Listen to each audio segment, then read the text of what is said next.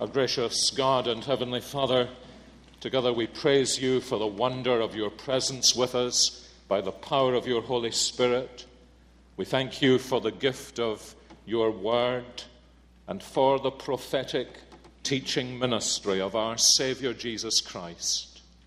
We praise you that his presence with us is the presence of the one who preached in the synagogue in Nazareth and in Capernaum, who preached the Sermon on the Mount, who preached to his disciples after his resurrection.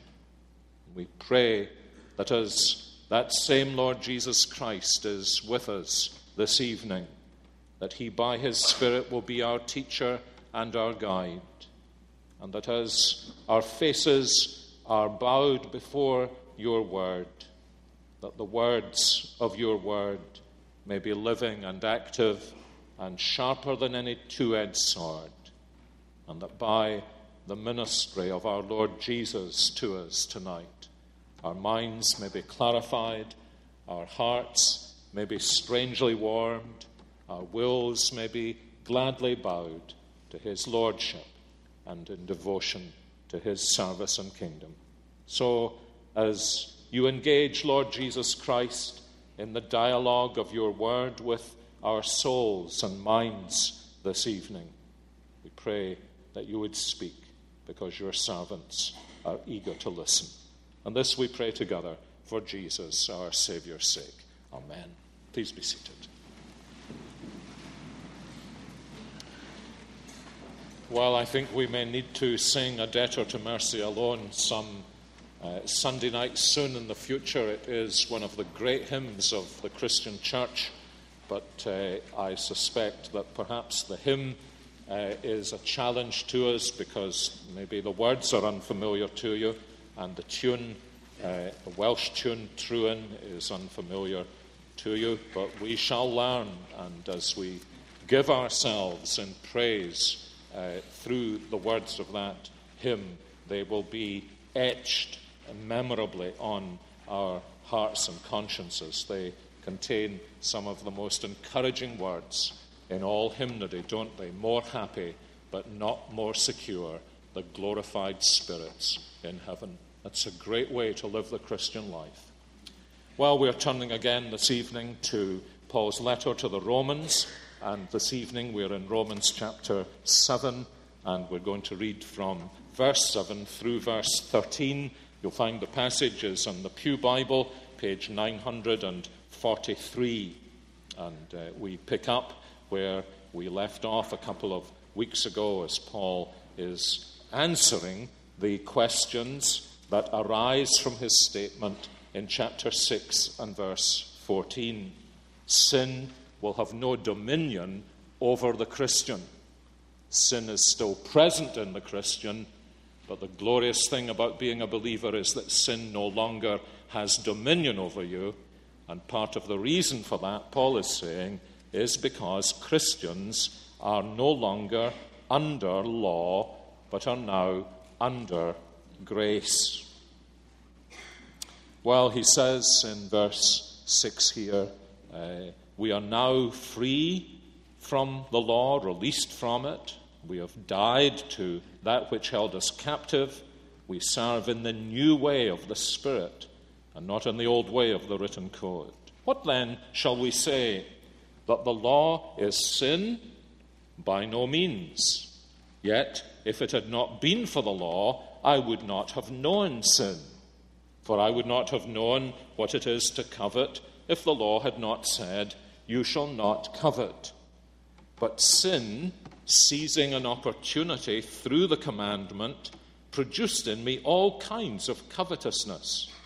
For apart from the law, sin lies dead. I was once alive apart from the law, but when the commandment came, sin came alive and I died. The very commandment that promised life proved to be death to me.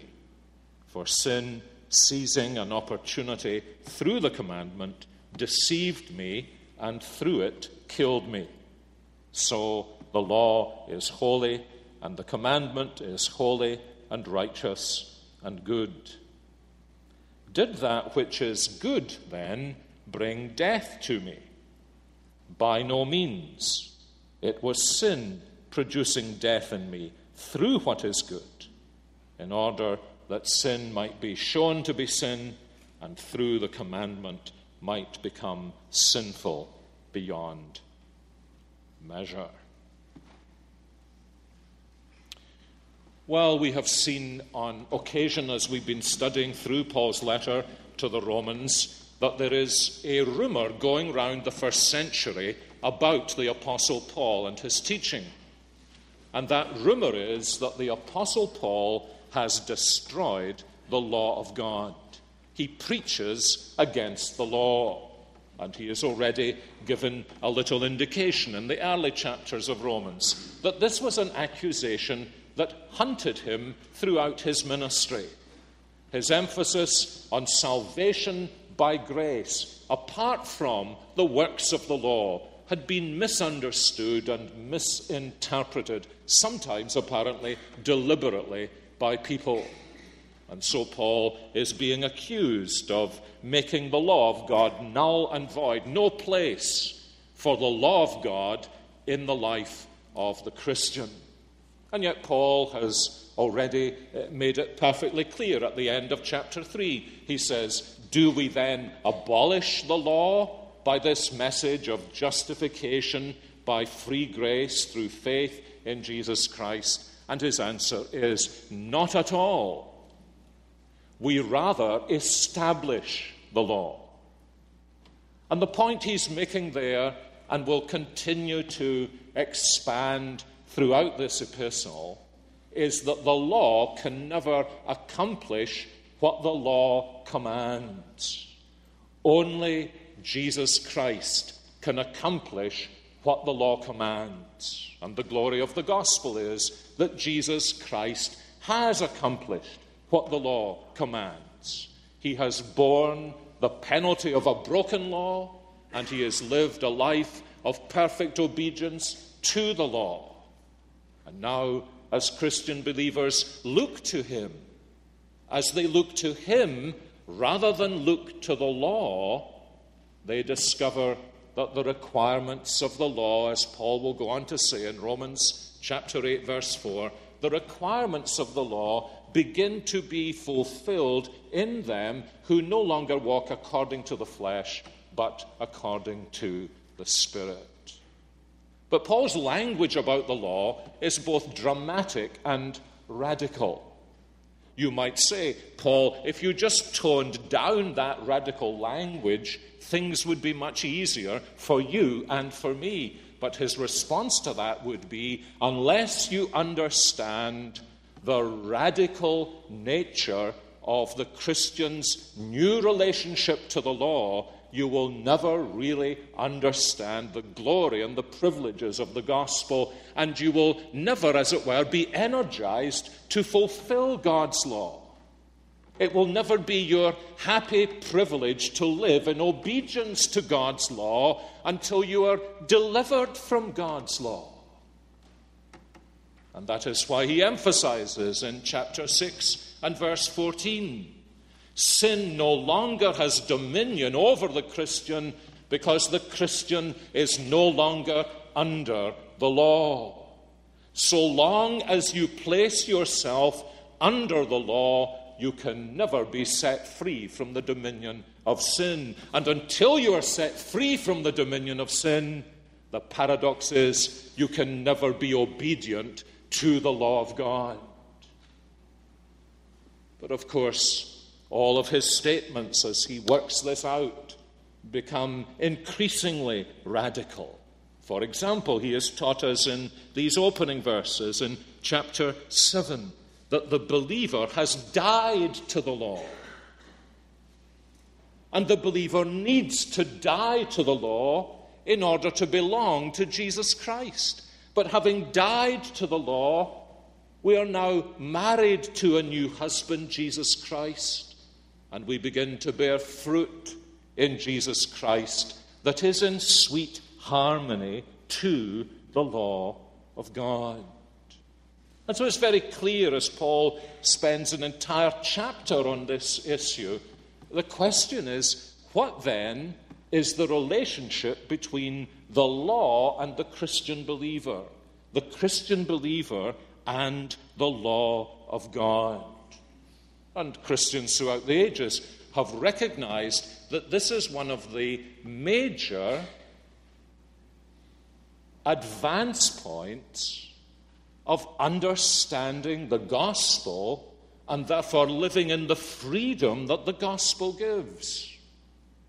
Martin Luther says in his famous commentary on Galatians the person who is able to distinguish between the law and the gospel is a happy man and a real theologian. And John Newton, perhaps the wisest pastor the Church of England has ever had, says in one of his shrewd letters, volume one of the six volumes, and letter 30, if I remember rightly, at the bottom of most religious mistakes is a misunderstanding of the role of the law of God. And there are all kinds of ways that we could demonstrate that in the lives of Christian believers.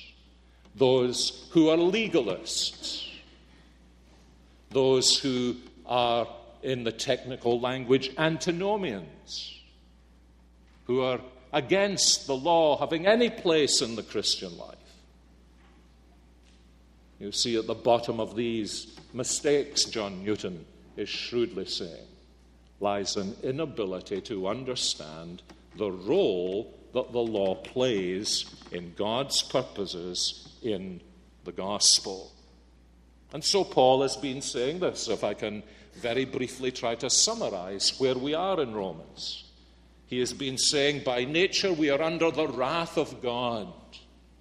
But Jesus Christ has borne the wrath of God for us in his propitiation and sacrifice on the cross, so we are free from the wrath of God. But he has also said that we are uh, sinners by name and by nature. But now he says in Jesus Christ, we have died to the dominion of sin and we are free from bondage to the dominion of sin. And we walk in newness of life, in union with Christ and his resurrection power. And now he's saying, but yes, we have also died to the law through the body of Christ in order that we might serve in the way of the Spirit. The paradox is this that in order to keep the law, we have had to die to the law. So long as we are under the law, we are not free from the dominion of sin to serve our Lord Jesus Christ with joy. But of course, all this raises a fairly obvious question, and it may already be in your mind. It's the very question that Paul asks in verse 7.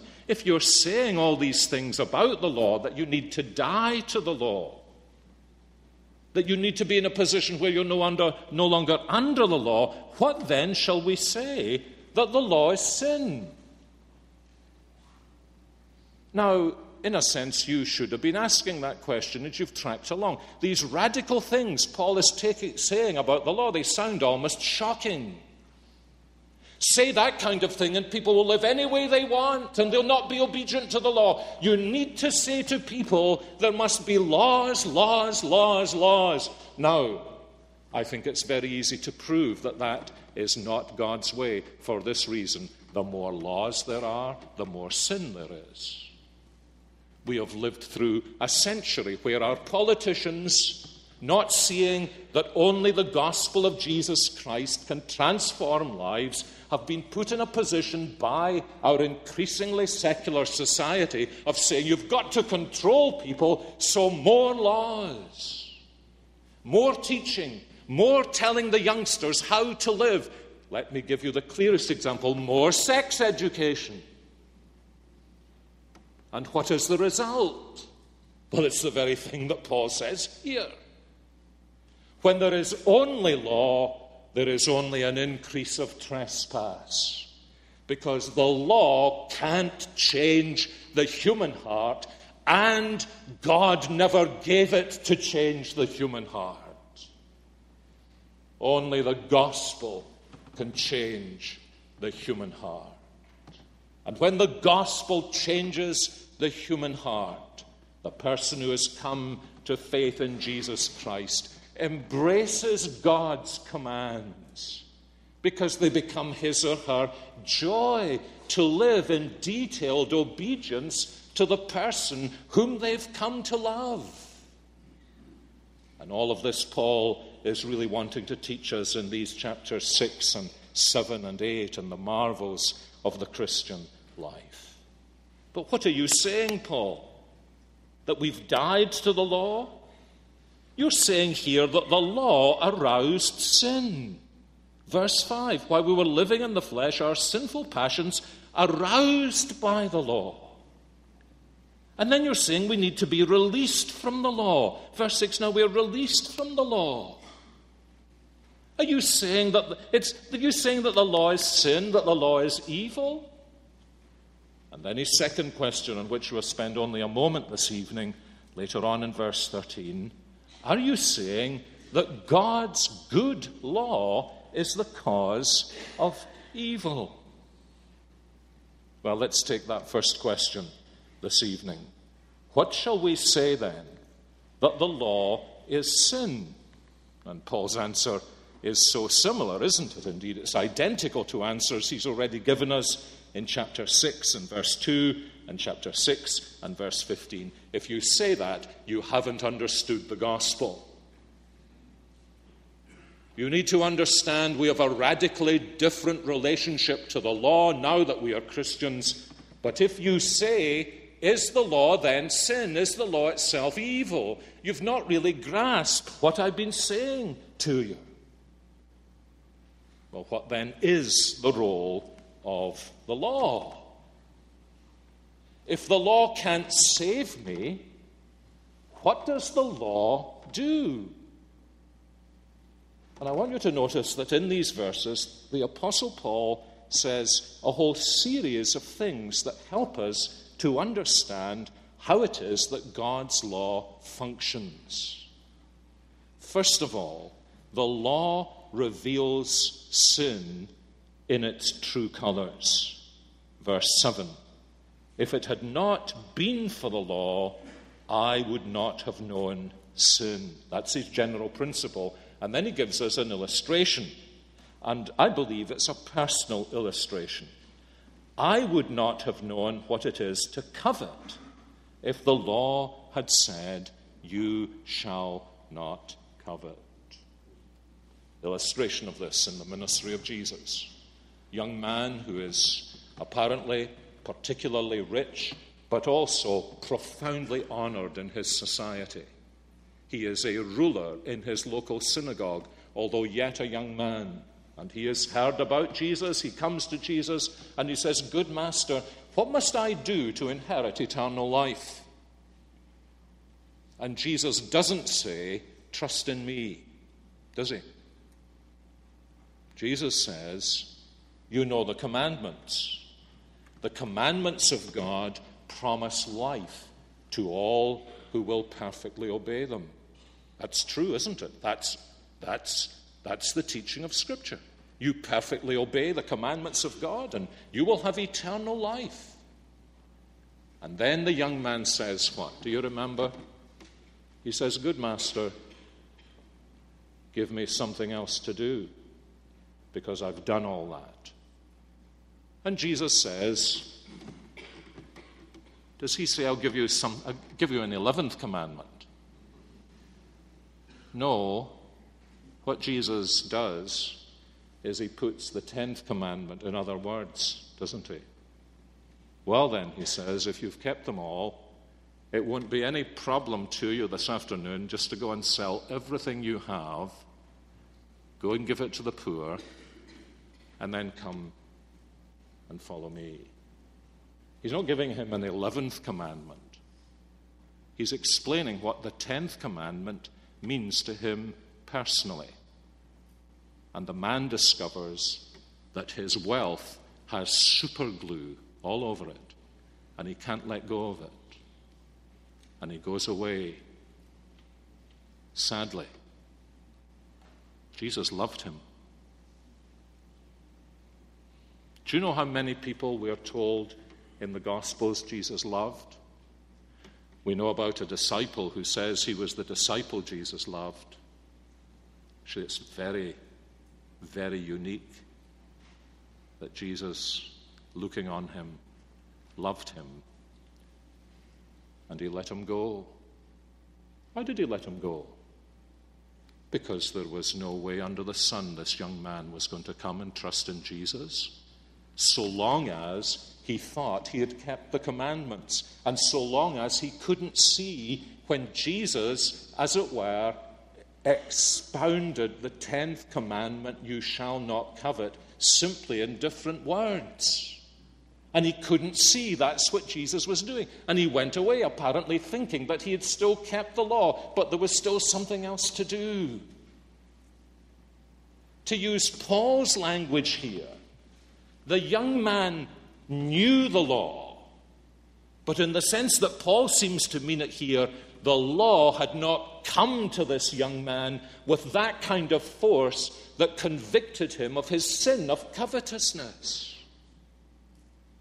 And I find it fascinating, actually, that when Paul says here, as he does, if it hadn't been for the law, I wouldn't have known sin, I would not have known what it is to covet if the law had said, You shall not covet. But, he says, sin, seizing an opportunity through the commandment, produced in me all kinds of covetousness. I was once alive from, apart from the law, but when that commandment came, sin came alive and I died. What's he saying here? I think he's saying this. Now, I should put this in parenthesis. I'm going completely out on a limb in saying this. You'll not find this in the books, but I think he's saying this. I think that it was the tenth commandment, you shall not covet, that came alive in the life of Saul of Tarsus and was one of the means by which he was awakened to a sense of his sinfulness. And let me explain how I think that happened. It's very simple. Paul says, first of all, in Galatians chapter 1, his ambition in life was to be number one in Jerusalem in his peer group in spirituality and religion. He was driven in order, as it were, to outrun all of his peers in a knowledge of God's truth, in an ability to apply God's truth, and in the consistency with which he lived in God's truth. He wanted to be able to say, and indeed he says in Philippians, he was able to say in Philippians chapter 3 precisely what the rich young ruler said. All of these I've kept from my youth upwards. As to the law, he says, I was absolutely blameless. Well, was he? Of course, he wasn't absolutely blameless. But he thought he was absolutely blameless, just as the rich young ruler thought he was absolutely blameless. And then something happened. Saul of Tarsus. Tarsus is in Cilicia. There was a young man appeared in the synagogues in Jerusalem who came to faith in Jesus Christ. He was a he was a man with a Gentile name, but a Jewish background. Stephen was his name. He was converted, we know not how, to faith in Jesus Christ. He was appointed, you remember, as one of the seven in Acts chapter 6 by the apostles. He became an apostolic lieutenant. But he had an amazing gift for preaching. He had an extraordinary ability to expound the scriptures. And we're told this in Acts chapter 6 that Stephen was full of the Spirit and of wisdom. He was full of grace and power. And, listen to this, then some of those who belonged to the synagogue of the freedmen, as it was called, and of the Cyrenians, and of the Alexandrians, and of those from Cilicia. That includes Saul of Tarsus, rose up and disputed with Stephen, but they could not withstand the wisdom and the spirit with which he was speaking. Now, Saul of Tarsus had never experienced that before. I remember uh, in my very early years teaching seminary, students coming in to me and saying, after they got their exams back, I didn't get an A. And I would say to them, Can I see your exam paper? And they would show me their exam paper, say, Sure enough, you didn't get an A, you got a B. plus. And then say to me, oh, But I didn't get an A. Why did I not get an A? And I would say, Let me see your exam paper again. And I would look at the grade, and I said, You didn't get a, an A because I gave you a B. plus. And then the truth would come out. But I've never had anything but an A. Now, maybe it was my Britishness, but I thought this was a piece of impertinence, and so at that point I would say, You have now, my dear brother.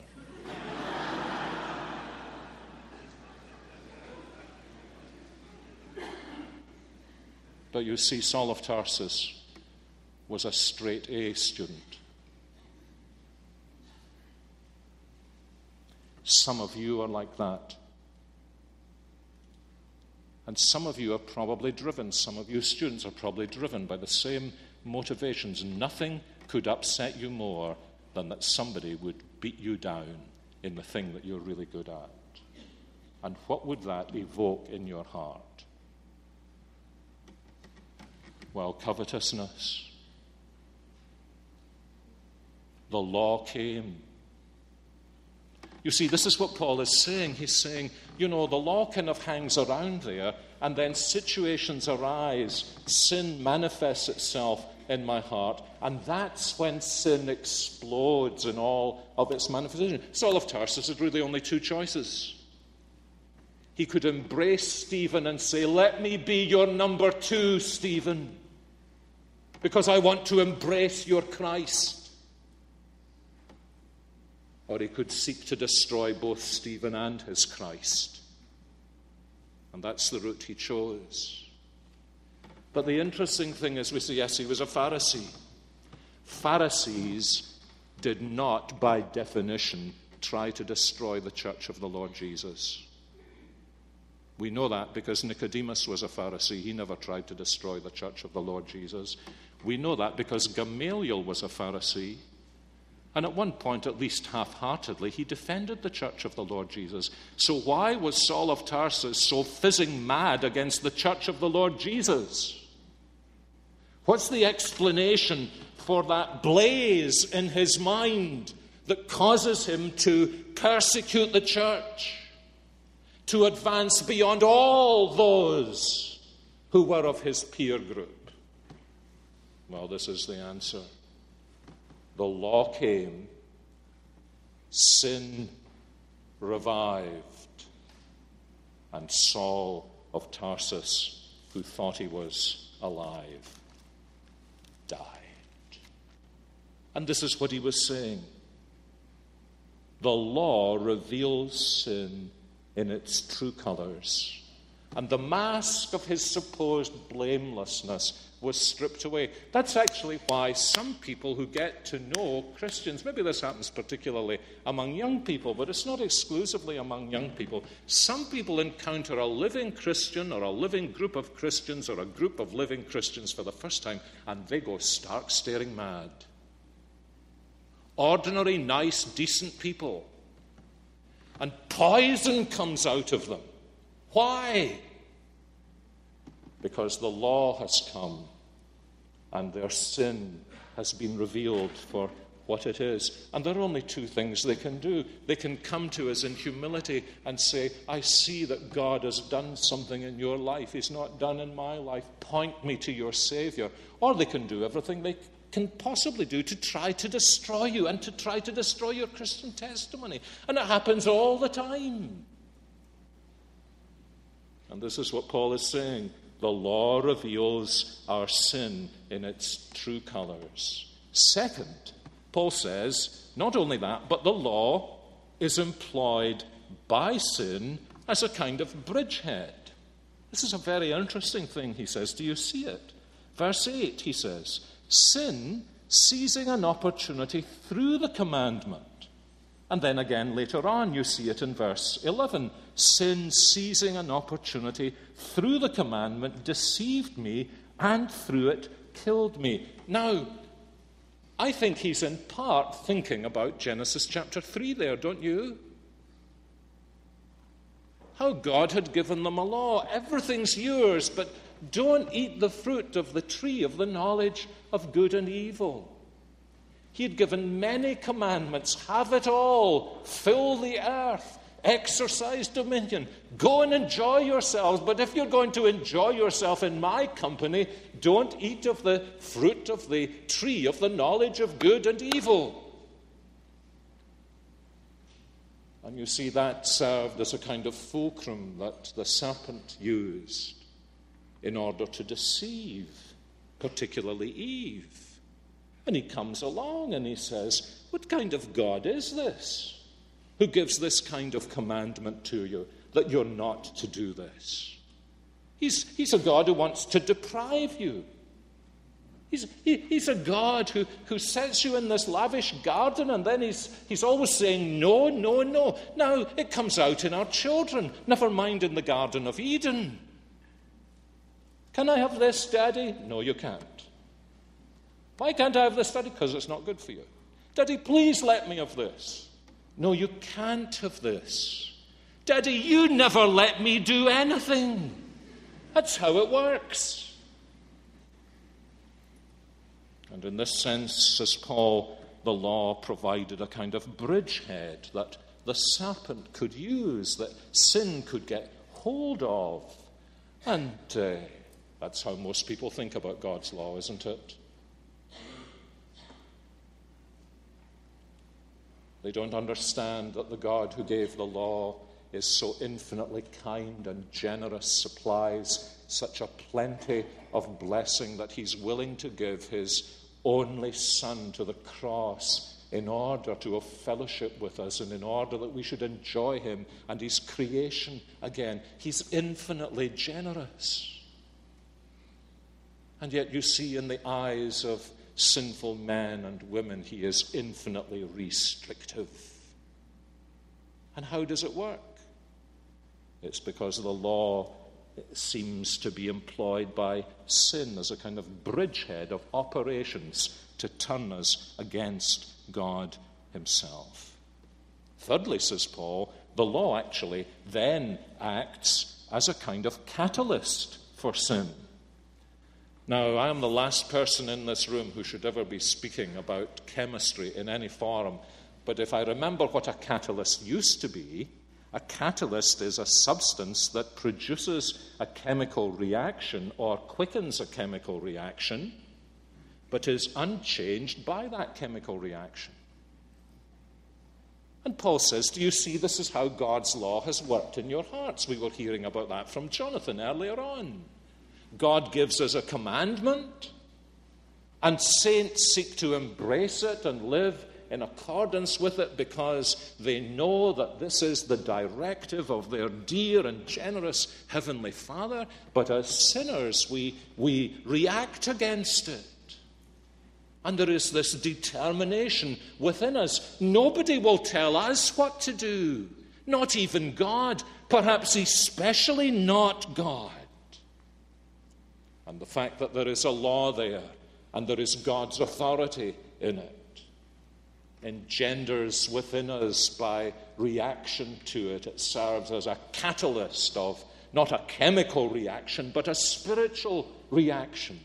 The law doesn't cease to be good, Paul is saying, but it acts as a catalyst and it produces within us, as we kick against it, this kind of reaction.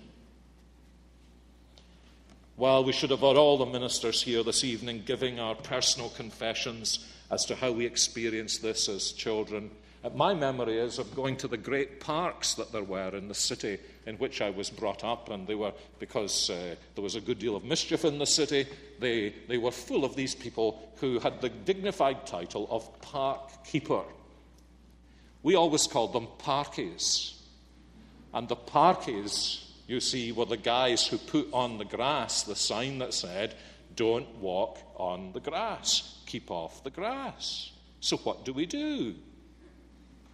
Well, of course, we go on to the grass. Why do we go on to the grass? Because the parkies tell us we're not to go on to the grass. Perhaps the most famous illustration of that in history is the uh, description that Augustine gives in his great confessions as he looks back upon God's dealings with his life. And he remembers a time when he was 16 years old and he went into an orchard owned by a neighbor and he stole some pears. And in later years, he becomes very reflective of this and he analyzes all that was going on in his mind. And this is his bottom line. He says, actually, the pears in our orchard were far better than the pears in that orchard. We didn't steal them because they were juicier or bigger. The only reason we stole them was because they belonged to somebody else and we weren't supposed to have them. And the pleasure lay not in the taste, but in the sin. That's how we are. That's why the letter of Hebrews says there is such a thing as the pleasures of sin. Of course, there are pleasures in sin. Of course, there are pleasures in sin but they don't last very long. And you see, Paul teaches us a little more about that. Not only is the law revealing sin in its true colors and employed as a bridgehead for sin into our lives and acting as a catalyst of sin, the law is particularly an instrument of the deceitfulness of sin. I would never do this, but I've sometimes wished I could have a video camera in my office to video what sin looks like when its implications have been revealed to an individual who has sinned. And to see a man with his head in his hands, his whole life in shreds, saying, I can't understand what came over me. And here's Paul's answer Sin, he says, deceives me and employs the law in order to do that, twists the law in order to do that. Here was the law for Eve. Eve, I'm giving you everything here. Enjoy it with your husband. Run around the garden with nothing on. Take the fruit of all the trees. Make babies enlarge the garden, have dominion over the whole earth. Giving you the whole, I'm giving you the whole world so that there may be times each day when we can walk in the garden and talk about what we're doing together, how I'm ruling the whole creation, and you're enjoying this miniature creation. But don't eat the fruit of the tree of the knowledge of good and evil. Don't do it. And because of that word don't, the serpent comes along and deceives. Don't is bad for you. Boy, we're awash with that, actually, aren't we today? Don't. The worst word in the English language is no. Well, it's the best word when God says no, but they were deceived. As we, as we were saying this morning, why were they deceived? Because they saw with their eyes instead of with their ears. All they saw was that the tree was absolutely delightful to look at, and the fruit looked as though it was delicious. Of course, it was delightful to look at. Of course, it was delicious because God had made it. But they didn't hear don't eat of that tree. And so they were deceived. And so, fifthly, says Paul, the law brings condemnation for sin. It reveals sin in its true colors. It's employed by our sin to make a bridgehead into more of our lives. It, it acts because we are sinners as a catalyst that produces this spiritual explosion. It's used in order to deceive us. Now, here's how it always happens it always happens this way. When we no longer think about God's law as being the law of the dearest, most gracious, gentle, generous, patient, kind, loving Heavenly Father. The moment you divide God's law from God's graciousness, you're a goner. Because now there's a gaping hole in your defenses. Why should I obey him if he doesn't really love me? When you come to understand, as Paul is saying here, that God's law is God's gracious gift to us, you'll never be deceived. But alas, deceived, it brings condemnation. As Paul says in verse 10, it promises life to us do this and live. But because of our sin, it pronounces upon us the sentence of death. So, here's his conclusion. All of this is just to reach the conclusion the law is not sin, the law is not evil. Indeed, look at his conclusion. The law as a whole is holy. And the commandments, in particular, are holy and righteous and good. How many of you remember Casey Jones? Any of you remember Casey Jones? Maybe it took 40 years for Casey Jones to come to the United Kingdom, these 25 minute black and white programs in which, unbelievably, the hero of the whole thing was a guy who drove an old steam engine. And the song that went with it, I can't believe, nobody seems to recognize Casey Jones. The song that went with it was Casey Jones is a steaming and a rolling. Now, how did Casey Jones' steam engine get to its destination with all that power in the engine boiler? Because there were rail tracks that kept the wheels going in the right direction. That train would never have moved if there wasn't power in the engine. But it would never have got to its destination unless there were train tracks on which it would run. Now, that's how the gospel works. The law does not give power in the engine of the Christian. But when the Holy Spirit gives power in the engine of the Christian, the way in which the Christian arrives in growing sanctification is by that marvelous, almost relentless obedience to the words of a gracious and holy and righteous and good God. A paradox there, isn't it? If you see the law on its own, it will kill you. But if you see the law in the hands of your gracious Heavenly Father, having been born again by His Spirit and living in faith and love for the Lord Jesus Christ, then God's law is like God. It's holy. And obedience to it is holiness. God's law is righteous. That is, it's an expression of His covenant faithfulness to you. And it will work its way into your life to create covenant faithfulness and character. You grow in godly character by growing in fruitful obedience to the commands of your Heavenly Father. And God's law is good.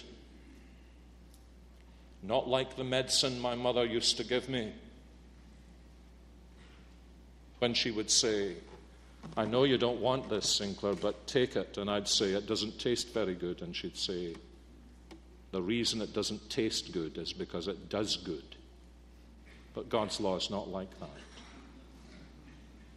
God's law does good. And actually, it only does good to those who see that it tastes oh so good. And my dear friends, in a world in which men and women are making shipwreck of their lives because they disobey God's law, we're the people who should see that most clearly. What a privilege it is to have God's law, to live in God's law, to know that He's our Heavenly Father and He's given us these loving directions. Just as Jesus said, If you love me, then keep my commandments. As the children might say, it's actually as easy as pie, as long as you have the power. Well, Paul's second question is the good law responsible for evil or even death? No, he says. And then the strangest thing happens in Romans. This is actually the strangest thing in the whole book of Romans. This whole section that we've been reading this evening, 6 through 13, is all about the past. And from this point onwards to the end of the chapter, with one glorious exception that's right at the very end of the chapter, everything Paul says is in the present. And these are the most excruciating verses in all of Romans. These are agonizing verses, and they're all in the present tense. So, my question is what's the meaning of this change of verb tense? You wouldn't have believed you could be interested in that question, would you? Interested in the change of a verb tense. Well, if you can live without knowing for another week, we'll wrestle with that next Sunday night. But you see what Paul's saying here. It makes us cry already what he cries out at the end of this chapter. Who can deliver me? Who can deliver me from the condemnation of the law? Who can deliver me from my sin that the law condemns? Who can open my eyes that I can see the deceitfulness of sin working in my life? And his answer, well, I wouldn't keep this back from you. His answer is, thank God, Jesus Christ can deliver me. And so we end this night where we end every Sunday night. The day you do not want Sunday to end this way is the day to come and tell me, Sinclair, we're needing another minister. We end this Sunday night where we end every Sunday night, whoever is our minister, at the feet of Jesus Christ, trusting Him as our Lord and Savior. And saying with Gerhard Tersteegen, Oh Jesus, full of pardoning grace, more full of grace than I of sin. Is that your Jesus tonight? More full of grace than I of sin. Yet once again I seek your face. Open your arms and take me in, and freely my backslidings heal and love this faithless sinner still. That's the Jesus I need. Thank God that's the only Jesus there is. He's not half full of pardon and grace. He's not full of pardon and grace for half of your sins. He's not full of grace for your private sins, but not your public sins, or your public sins, but not your private sins. He is, in fact, more full of grace than you are of sin.